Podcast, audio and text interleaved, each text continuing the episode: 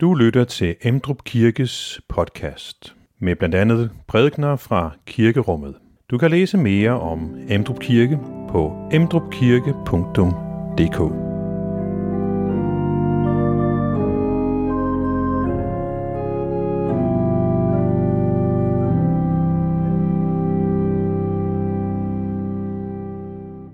Dette hellige evangelium skriver evangelisten Matthæus.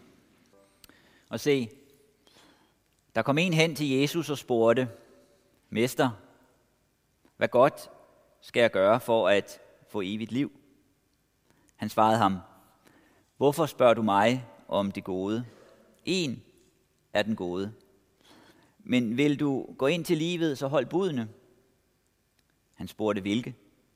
Jesus svarede, du må ikke begå drab. Du må ikke bryde et ægteskab. Du må ikke stjæle. Du må ikke vidne falsk.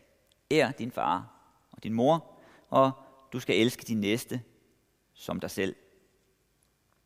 Den unge mand sagde, det har jeg holdt alt sammen. Hvad mangler jeg så? Jesus sagde til ham, vil du være fuldkommen, så gå hen og sælg, hvad du ejer, og giv det til de fattige. Så vil du have en skat i himlene. Og kom så og følg mig. Da den unge mand hørte det svar, gik han bedrøvet bort, for han var meget velhavende. Og Jesus sagde til sine disciple, sandelig siger jeg, det er vanskeligt for en rig at komme ind i himmeriget. Ja, jeg siger jer, det er lettere for en kamel at komme igennem et nåleøje, end for en rig at komme ind i Guds rige. Da disciplene hørte det, blev de meget forfærdede og sagde, hvem kan så blive frelst? Jesus så på dem og svarede, for mennesker er det umuligt, men for Gud er alting muligt. Amen.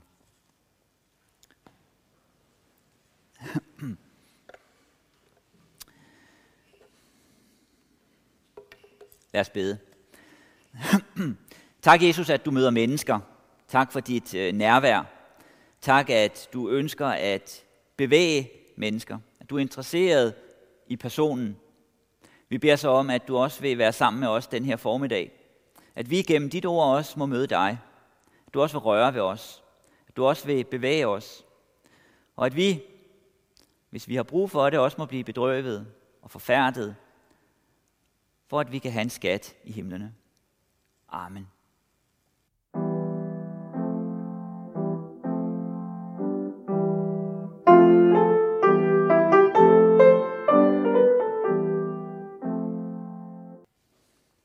Vi har eh, lige i fortællingen her fra Matthæus, som jeg har læst, øh, hørt om Jesus i samtale med en øh, ung mand, som er velhavende, som henvender sig til ham og gerne vil have, have vejledning. Og som jeg sagde i introduktionen, så øh, den overskrift, det tema, jeg havde valgt for, øh, for i dag, for det jeg skulle sige, er den gode bedrøvelse og den gavnlige forfærdelse. Og det er jo øh, fordi, at, at ordene forekommer i teksten her fra Matthæus altså bedrøvelse og forfærdelse. Øh, Jesus er i samtale, og øh, man kan overveje, om samtalerne lykkes, eller hvordan de lykkes, eller hvad udfaldet er. Men det, som i hvert fald sker, det er, at der er en, der bliver bedrøvet, og der er nogen, der bliver forfærdet. Og nu er det jo ikke sådan, at bedrøvelse og forfærdelse i sig selv er godt. Man kan blive det over meget og på mange forskellige måder. Det er derfor, jeg har kaldt det den gode bedrøvelse og den gavnlige forfærdelse. Og bedrøvelse og forfærdelse kommer jo også i øh, mange forskellige kategorier øh, og måder, det kan møde os på. Men det, som jo kendetegner det, det er, at det gør noget ved os. Det rammer os på forskellige måder. Øh, på en måde kan man sige, at øh, jeg oplevede det øh, i dag, da jeg, jeg har, der var gudstjeneste på plejehjemmet her 9.30, hver søndag, og øh, jeg øh, tog derhen som vanlig. Og da jeg kom derhen, så var der kun øh, Elsa Goethe, øh, og ikke andre, der var ikke stillet op, og jeg hjalp hende med at stille op. Og da klokken blev halv, der var der ikke nogen. Vi ventede 10 minutter mere, og der kom ikke nogen, og det har jeg ikke oplevet før, og det var mærkeligt. Øh, så jeg sagde, at vi bliver nødt til at aflyse i dag, og, øh, og så tog jeg ned i kirken, og så tog jeg ned i kirken. Der var heller ikke nogen i kirken. Og øh, jeg låste op og tændte lysene, og jeg undrede mig også lidt over tingenes tilstand. Og så lige pludselig så ringede telefonen, og så spurgte Kent mig, om det er rigtigt, jeg havde aflyst gudstjenesten på plejehjemmet. Og så gik det op for mig, at jeg var kommet en time for tidligt. så det hele var forrykket en time. Jeg havde taget en dobbelt sommertid, øh, og det var jo øh, forfærdeligt. Øh, men, øh, men jeg lærte noget af det, og jeg tror, jeg en anden gang øh, øh, vil kigge på uret en ekstra gang, hvis, øh, hvis jeg, øh, tingene er anderledes, end jeg lige havde forventet. Men det er jo sådan et tegn på, at bedrøvelse og forfærdelse kan komme i mange forskellige øh, kategorier. Og øh, den bedrøvelse og forfærdelse, vi kan møde på forskellige niveauer i vores liv, er ikke nødvendigvis den, som vi møder i teksten i dag. Og at når vi møder det, så er det noget, der rører os. Det er noget, der gør noget ved os. Vi kan lære noget af det ofte. Og Jesus, han er altså i samtale med en her. Øhm, og noget, som jo kendetegner mange af de samtaler, Jesus har, som vi læser om i evangelierne, det er, at der er en intensitet over dem. Der er et eller andet intenst over dem. Øh, mennesker bliver vrede og forfærdet, og på forskellige alle andre måder røres de af ham. Og nu tror jeg jo ikke, at, øh, at det altid har været sådan, men det øh, kendetegner jo de samtaler, vi har, som jo, Johannes siger i slutningen af sit evangelium, så kunne han have fortalt meget mere om Jesus, men han har udvalgt noget, som han giver videre til os. Og det er det, som øh, ofte er i fokus i evangelierne. Og det, som jo kendetegner det, de her samtaler, som kommer til udtryk i dem, det er, at der er et nærvær. Der er et nærvær i Jesu møde med mennesker, og det gør noget ved dem. Øh, de er et andet sted, efter de har mødt ham. De er måske ikke der, hvor de havde håbet at være. De er måske heller ikke der, hvor vi, når vi begynder at læse historierne, øh, i begyndelsen kunne forvente, at de skulle være. Men der sker noget med dem. I øh, 2. Korintherbrev, der skriver Paulus, at den bedrøvelse, som er efter Guds vilje, virker til omvendelse. Den bedrøvelse, som er efter Guds vilje, virker til omvendelse. Så der er en bedrøvelse, der kan være god, som kan være gavnlig, som kan gøre det med os, som vi har brug for. I udgangspunktet så ønsker vi det jo ikke. Det er, det, det er jo det, som kendetegner bedrøvelse. Ellers er det ikke bedrøvelse. Bedrøvelse er noget, vi ikke ønsker. Det er noget, vi viger tilbage fra. Ellers ville det jo ikke være bedrøvelse, så måtte vi kalde det noget andet. Men der er altså en bedrøvelse, som kan gøre noget godt for os. Og det, som kendetegner den her bedrøvelse, som vi møder, det er jo ikke, at, at det er den, der er endemålet. Jesu hensigt med samtalen i sidste ende er ikke, at den her mand skal være bedrøvet, og så ende der. Hvordan det går ham sidenhen, det får vi ikke at vide. Vi, efterlades, vi efterlader ham, så at sige, der i fortællingen. Han går alene bort, og han går bedrøvet bort.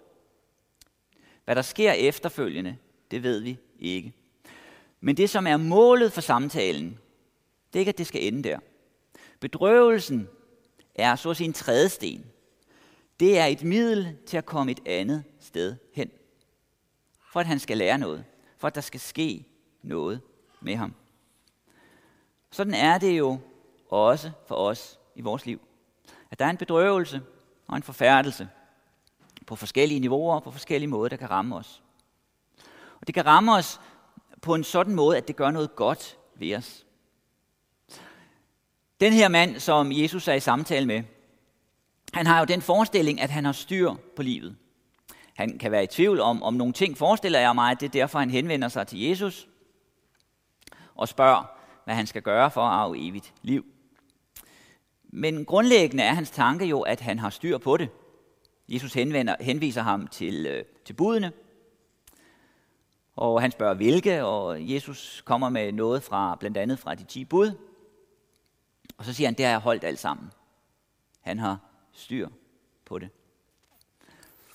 Og så er det, at øh, Jesus overfor ham skrammer, strammer skruen ved at sige, gå hen og sælg alt, hvad du har, og giv det til de fattige. Og der er det, at bedrøvelsen sætter ind. Der er en, kunne man sige, en voldsomhed over Jesus. Kigger ham ind i øjnene og siger, selv hvad du har. Hvordan vil vi reagere, hvis det var os, som fik at vide, at du skal sælge, hvad du har, og give det til de fattige. Og Jesus siger så til disciplene, da øh, de er i samtale bagefter, at en rig kan ikke komme ind i Guds rige. Det kan ikke lade sig gøre. En rig er bundet af noget på den her verden, i den her verden, som han ikke kan løsrive sig fra. En rig har mistet forbindelsen til Gud, for der er noget andet, der binder ham. Og disciplerne bliver forfærdet over det, og tænker, så er det ikke muligt for nogen overhovedet at komme ind i Guds rige. Og det, som er Jesu hensigt med den samtale med disciplerne, er ikke at efterlade dem der i forfærdelsen. Men han ønsker, at de skal lære noget. Han ønsker, at de skal forstå noget. Han vil føre dem et andet sted hen. Han vil noget med dem. Noget af det, som øh, vi let kan gøre, når vi skal tænke over, om øh, vores liv lykkes, om vi er fuldkommende, så at sige, for at bruge det, det udtryk, som er i teksten, vil du være fuldkommen, eller om vi har styr på vores liv. Det er jo, at øh, vi kigger på vores liv, ser, hvordan det udfolder sig. Vi kan også sammenligne os lidt med andre og se, om vi gør det bedre end de andre, og om vi ligesom kan tingene. Og øh, vi har jo også nogle idealer, øh, nogle idealer, vi stiller op, og som vi forsøger at, at leve op til. Og det, som jo kendetegner os øh, i det daglige, det er jo, at øh, vi, øh, vi ønsker at lykkes med det, vi gør. Det er jo helt naturligt. Når vi skal gøre et eller andet og skal udføre noget, så vil vi gerne lykkes med det. Det vil være mærkeligt andet. Hvis vi skal have gudstjeneste på et bestemt tidspunkt, så vil vi gerne være der til tiden og ikke komme for sent og så videre med alle de andre ting, vi gør. Men i virkeligheden, så kan vi ikke give Gud noget. Vi kan ikke give Gud noget, som Gud ikke mangler. Og alle de her forskellige ting, som vi og den rige unge mand kan stille op over for Jesus og over for Gud, der er det, at Jesus skal igennem det alt sammen. Og siger, det jeg er interesseret i, er ikke, hvad du kan, hvilke evner du har, hvad du kan gøre, hvad du kan stille op, hvad du ejer. Men det jeg er interesseret i, det er dig. Det er dig som person, han spørger efter. Det er dig som person, han vil have mere at gøre. Det han ønsker, det er, at du skal ind i livet. Og den her bevægelse ind i livet, ind i livet med Gud, er en bevægelse, vi alle sammen har brug for. Og så har vi brug for, at tingene bliver koordineret i vores liv. Så det, som betyder mest, får den første plads. Stå først. Så vi i den forstand kan befries fra alt det andet, som kan gribe os og tage os til fange. I den første læsning, der hørte vi noget fra øh, de 10 bud. Og noget af det, som jo formuleres i 2. Mos 20, i beskrivelsen af de 10 bud, 10 bud, det er en rytme og en orden, som er i livet.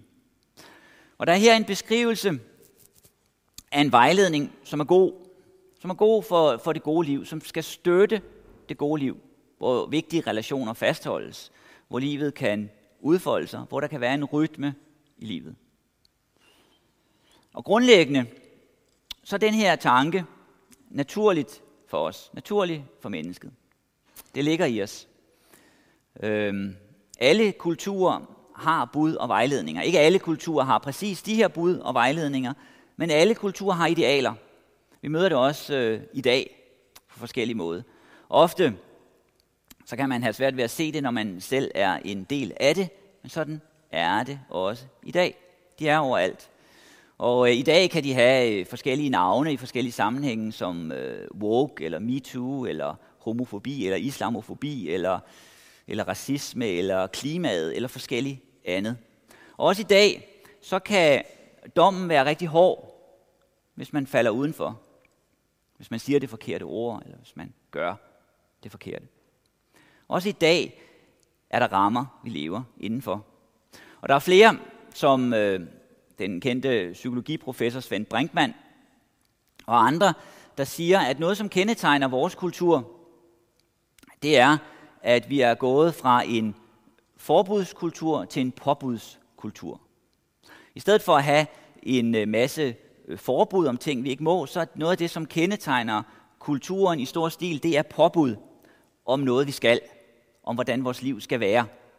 Og det kommer ofte indirekte, øh, gennem reklamer, gennem øh, sociale medier osv., Instagram osv., hvor forskellige idealer stilles op.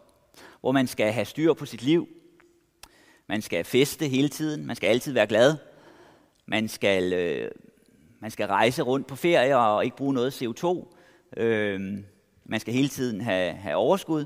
Og der er jo nogen, der mener, øh, at noget af det her, det er med til at bidrage til, den, til de mange psykologiske problemer, som mennesker har. Der er jo flere øh, undersøgelser i dag, der, der viser, at unge mennesker har aldrig haft det så psykisk dårligt, som de har nu. Der er spiseforstyrrelser og angst og ensomhed og depression osv. Det påvirker os på forskellige måder. Den unge mand, som Jesus taler med, han havde også nogle idealer. Nogle tanker om, hvad det gode liv var, og hvordan han selv levede op til det. Og der, hvor Jesus fører ham hen, det er derhen, hvor han er bedrøvet. Men det er for, at han skal have sit liv et andet sted hen, end der, hvor det var i udgangspunktet. Noget af det, som begynder måske at gå op for ham, det er, at han alligevel ikke har styr på livet, sådan som han troede. At der er noget, der har fanget ham, bundet ham, nemlig hans rigdom. Og det, som Jesus ønsker for ham, det er, at han skal komme ind i det, som holder. Det, som står fast. Det, som ikke kan mistes i mødet med evigheden. I mødet med døden. Og her drejer det sig ikke om hans penge. Her drejer det sig ikke om hans evner, om hvad han kan stille op. Sådan er det også for os. Det er den samme udfordring, der rækkes til os i vores liv. Og når vi tænker på, hvordan vores liv skal ende, og hvordan det skal være til sidst, så kan vi jo have forskellige forestillinger om, at vi kan håbe, at vi dør med et nogenlunde godt rygte. Folk kan sige nogle gode ting, og vi har lidt penge på kontoen osv. Men hvis det er det, der er vores mål, så kunne Jesus måske sige, efter alt det søger hedningerne også. Det er en hedensk tankegang. Når jeg tænker øh, på mit liv, så kan jeg jo godt øh, tænke på, på sådan, om mit liv lykkes, så kan jeg godt tænke på sådan umiddelbare ting, at hvis nogen spørger mig, går det godt, og så kan jeg tænke på, at jeg har ondt i skulderen og har fået en stor gasregning, og at grillen, maden brændte på på grillen, og forskellige andre sådan enkelt ting. Men det, som det afhænger af i sidste ende, mit liv, det er noget afgørende andet. Og det er det, som Jesus vil have indprintet i vores sind i dag. Eller som Paulus formulerede det i den anden læsning, alle har syndet og mangler herligheden for Gud. Hvad bliver der så af vores stolthed? Den er udelukket. Den er udelukket. Noget af det, som Jesus gør med den unge mand og med disciplene, det er, at han tager noget, de er stolte af fra dem, for at give dem noget andet. Og det, som det drejer sig om her, det er det evige liv. Det, som det drejer sig om, det er herligheden fra Gud. Og her lykkes vi ikke. Her er vi grundlæggende ud, udleveret til Guds nåde. Det fås ufortjent, som Paulus formulerer det. Det gives ufortjent. Og vi kender jo det budskab, og det kan let blive en trivialitet for os, at vi er afhængige af Guds nåde. Ja, ja, det kender vi til. Hvis det bliver det, så har vi brug for bedrøvelsen og forfærdelsen. Hvis det bliver det, så har vi brug for igen at blive sat fri. For at få det gode liv. Og det gode liv, det er det liv, som Gud giver os. Det gode liv, det er der, hvor vi lever af Guds nåde. Ikke af, hvad vi kan fremvise over for os selv og andre, men det er det, som Gud giver. Der er skatten i himlen. I himlen. Uden for den nåde, der er Guds dom. Guds dom over den her verden og vores liv. Menneskers historie og menneskehedens historie vidner om mennesket. Det vi har brug for, det er en forandring et andet sted fra, end fra mennesker og fra os selv. Det vi har brug for, det er Guds nåde. Og det er det, som er skatten i himlen. Den skat i himlen, den forandrer livet her på jorden. Den sætter os fri. Fri til at tjene Gud og til at tjene mennesker. Amen. Find flere podcast og læs mere på emdrupkirke.dk